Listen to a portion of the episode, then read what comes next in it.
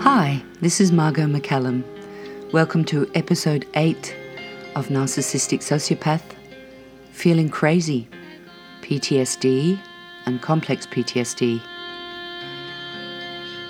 PTSD and complex PTSD, the variant that is the result of compound trauma over a lifetime, can make you feel like you're completely nuts. Here in Australia, the jury of experts is still out on whether an emotional trauma can actually cause the same condition as being shot on the battlefield or surviving a plane crash into the sea. How could it, they say? But when the man you've invested your whole life in suddenly sheds his skin to reveal the snake he was all along, the shock is something else, man. It's as if a Trojan has taken over your normal computer operating system and begins to infect and devour your hard drive. Your limbic system kicks in, floods your body with fear hormones and adrenaline, and you can shift between wanting to fight, freeze, or run for your life. But you just can't regain your normal composure from that moment forth. Your body won't let you. It's in your body. Your hands can shake, your palms can sweat, your knees can give way. Your heart never stops racing, and your heart beats so hard it feels as if it's going to break through your chest at any moment. You suddenly feel as if you've been swallowed up into a time warp or a black hole or some other spooky, inexplicable vacuum. You function on autopilot. You have no choice. Everything sounds different, looks different, feels different. You try to get some control. We're used to the illusion of control. But the wrong random cue can send you back into panic. Your fright response is on high alert 24 7. You can't sleep, you can't eat, you can't explain it to anyone. You think it'll never end. You have to soldier on. And on top of all that, you judge yourself to be completely, entirely over the top crazy and you hate yourself for it.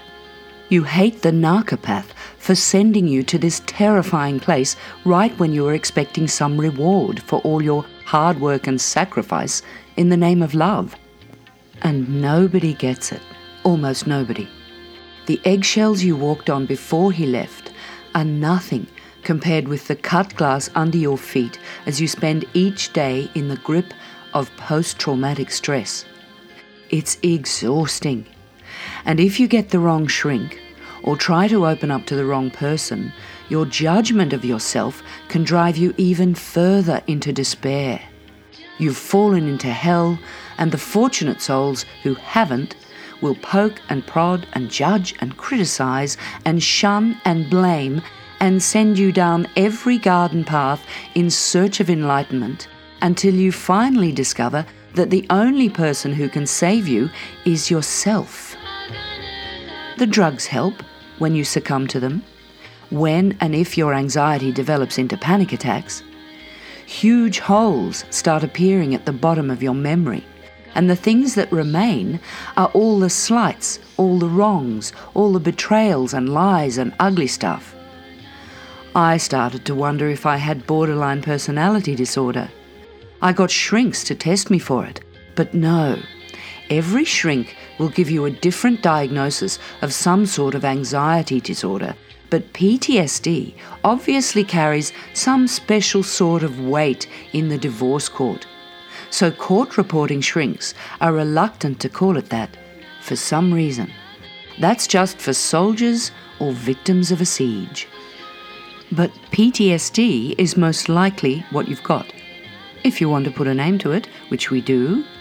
You've Googled it, you've read the books, you've printed out and handed out the helpful hints for friends and family of people with PTSD, and nothing has changed. You still can't get a grip. You still can't get over it. Here's the really bad news it might be with you for life.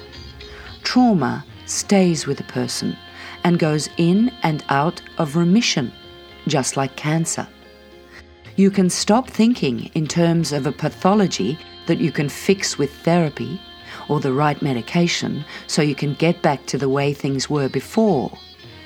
Things will never be the way they were before you were idealized, devalued, and discarded or destroyed by a narcissistic sociopath. From here on in, it's about management of your PTSD symptoms. But there's every reason for hope. Trauma can be helped into remission and stay there. You need to learn a new way of being. You need to learn how to become a human being instead of a human doing. The good news that you may not appreciate while you're busy beating yourself up for being crazy is that you do have the internal resources to get yourself through to the other side. You do have the strength, resilience, courage to create a whole new you. You can do it. Seek out an ACT, acceptance and commitment therapy therapist, and start working on trauma recovery. There is no hurry. The sense of urgency is just another layer of illusion that your own mind has imposed on you. It's just another part of trauma. Sure, you need to deal with the possible homelessness, financial devastation, or confusion and misery of your kids and yourself now, but you can do it. If you say the wrong thing when your body goes into fight mode, let yourself off the hook.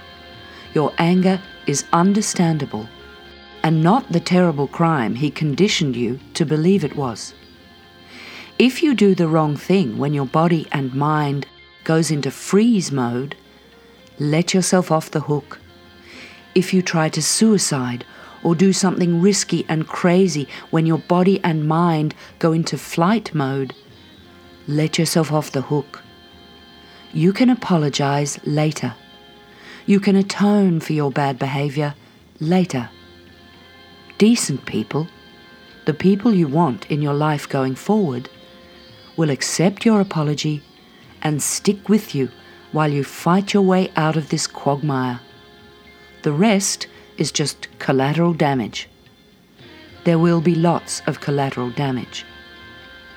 The life you built yourself up until the moment of world collapse is over. Let yourself grieve. Be kind, gentle, compassionate towards yourself as you grieve over and over for one thing you thought was solid, safe, secure after another. Let yourself grieve for the person you thought he was the person you thought you were, the world the way you thought it was. There will be lots of grief. The anger, the disbelief, the atonement, they're all a natural part of grief. Two years out from my betrayal and abandonment, I still struggled with PTSD every day. My body and mind still woke me with the ugly memories. My body still flooded with fear hormones at unexpected triggers, and my mind still imposed layers of shame and self recrimination. Some victims report tens of years of this stuff. Best be prepared for it. My poor shrink had to listen to me complain that this should be over by now every time I saw her. It's impossible to comprehend how deep the scars are the wounds to the soul. It's easier to hop on board the shipload of people who don't believe you. Who wants to accept that this is what life is going to be like now? Brave people, that's who. Awakened people. This is living, man. This is the suffering that the Buddha spoke of. The courage to overcome, the resilience to endure. You have it all inside you. It's not out there. Everything you need is right there inside you. You're not crazy. You have PTSD.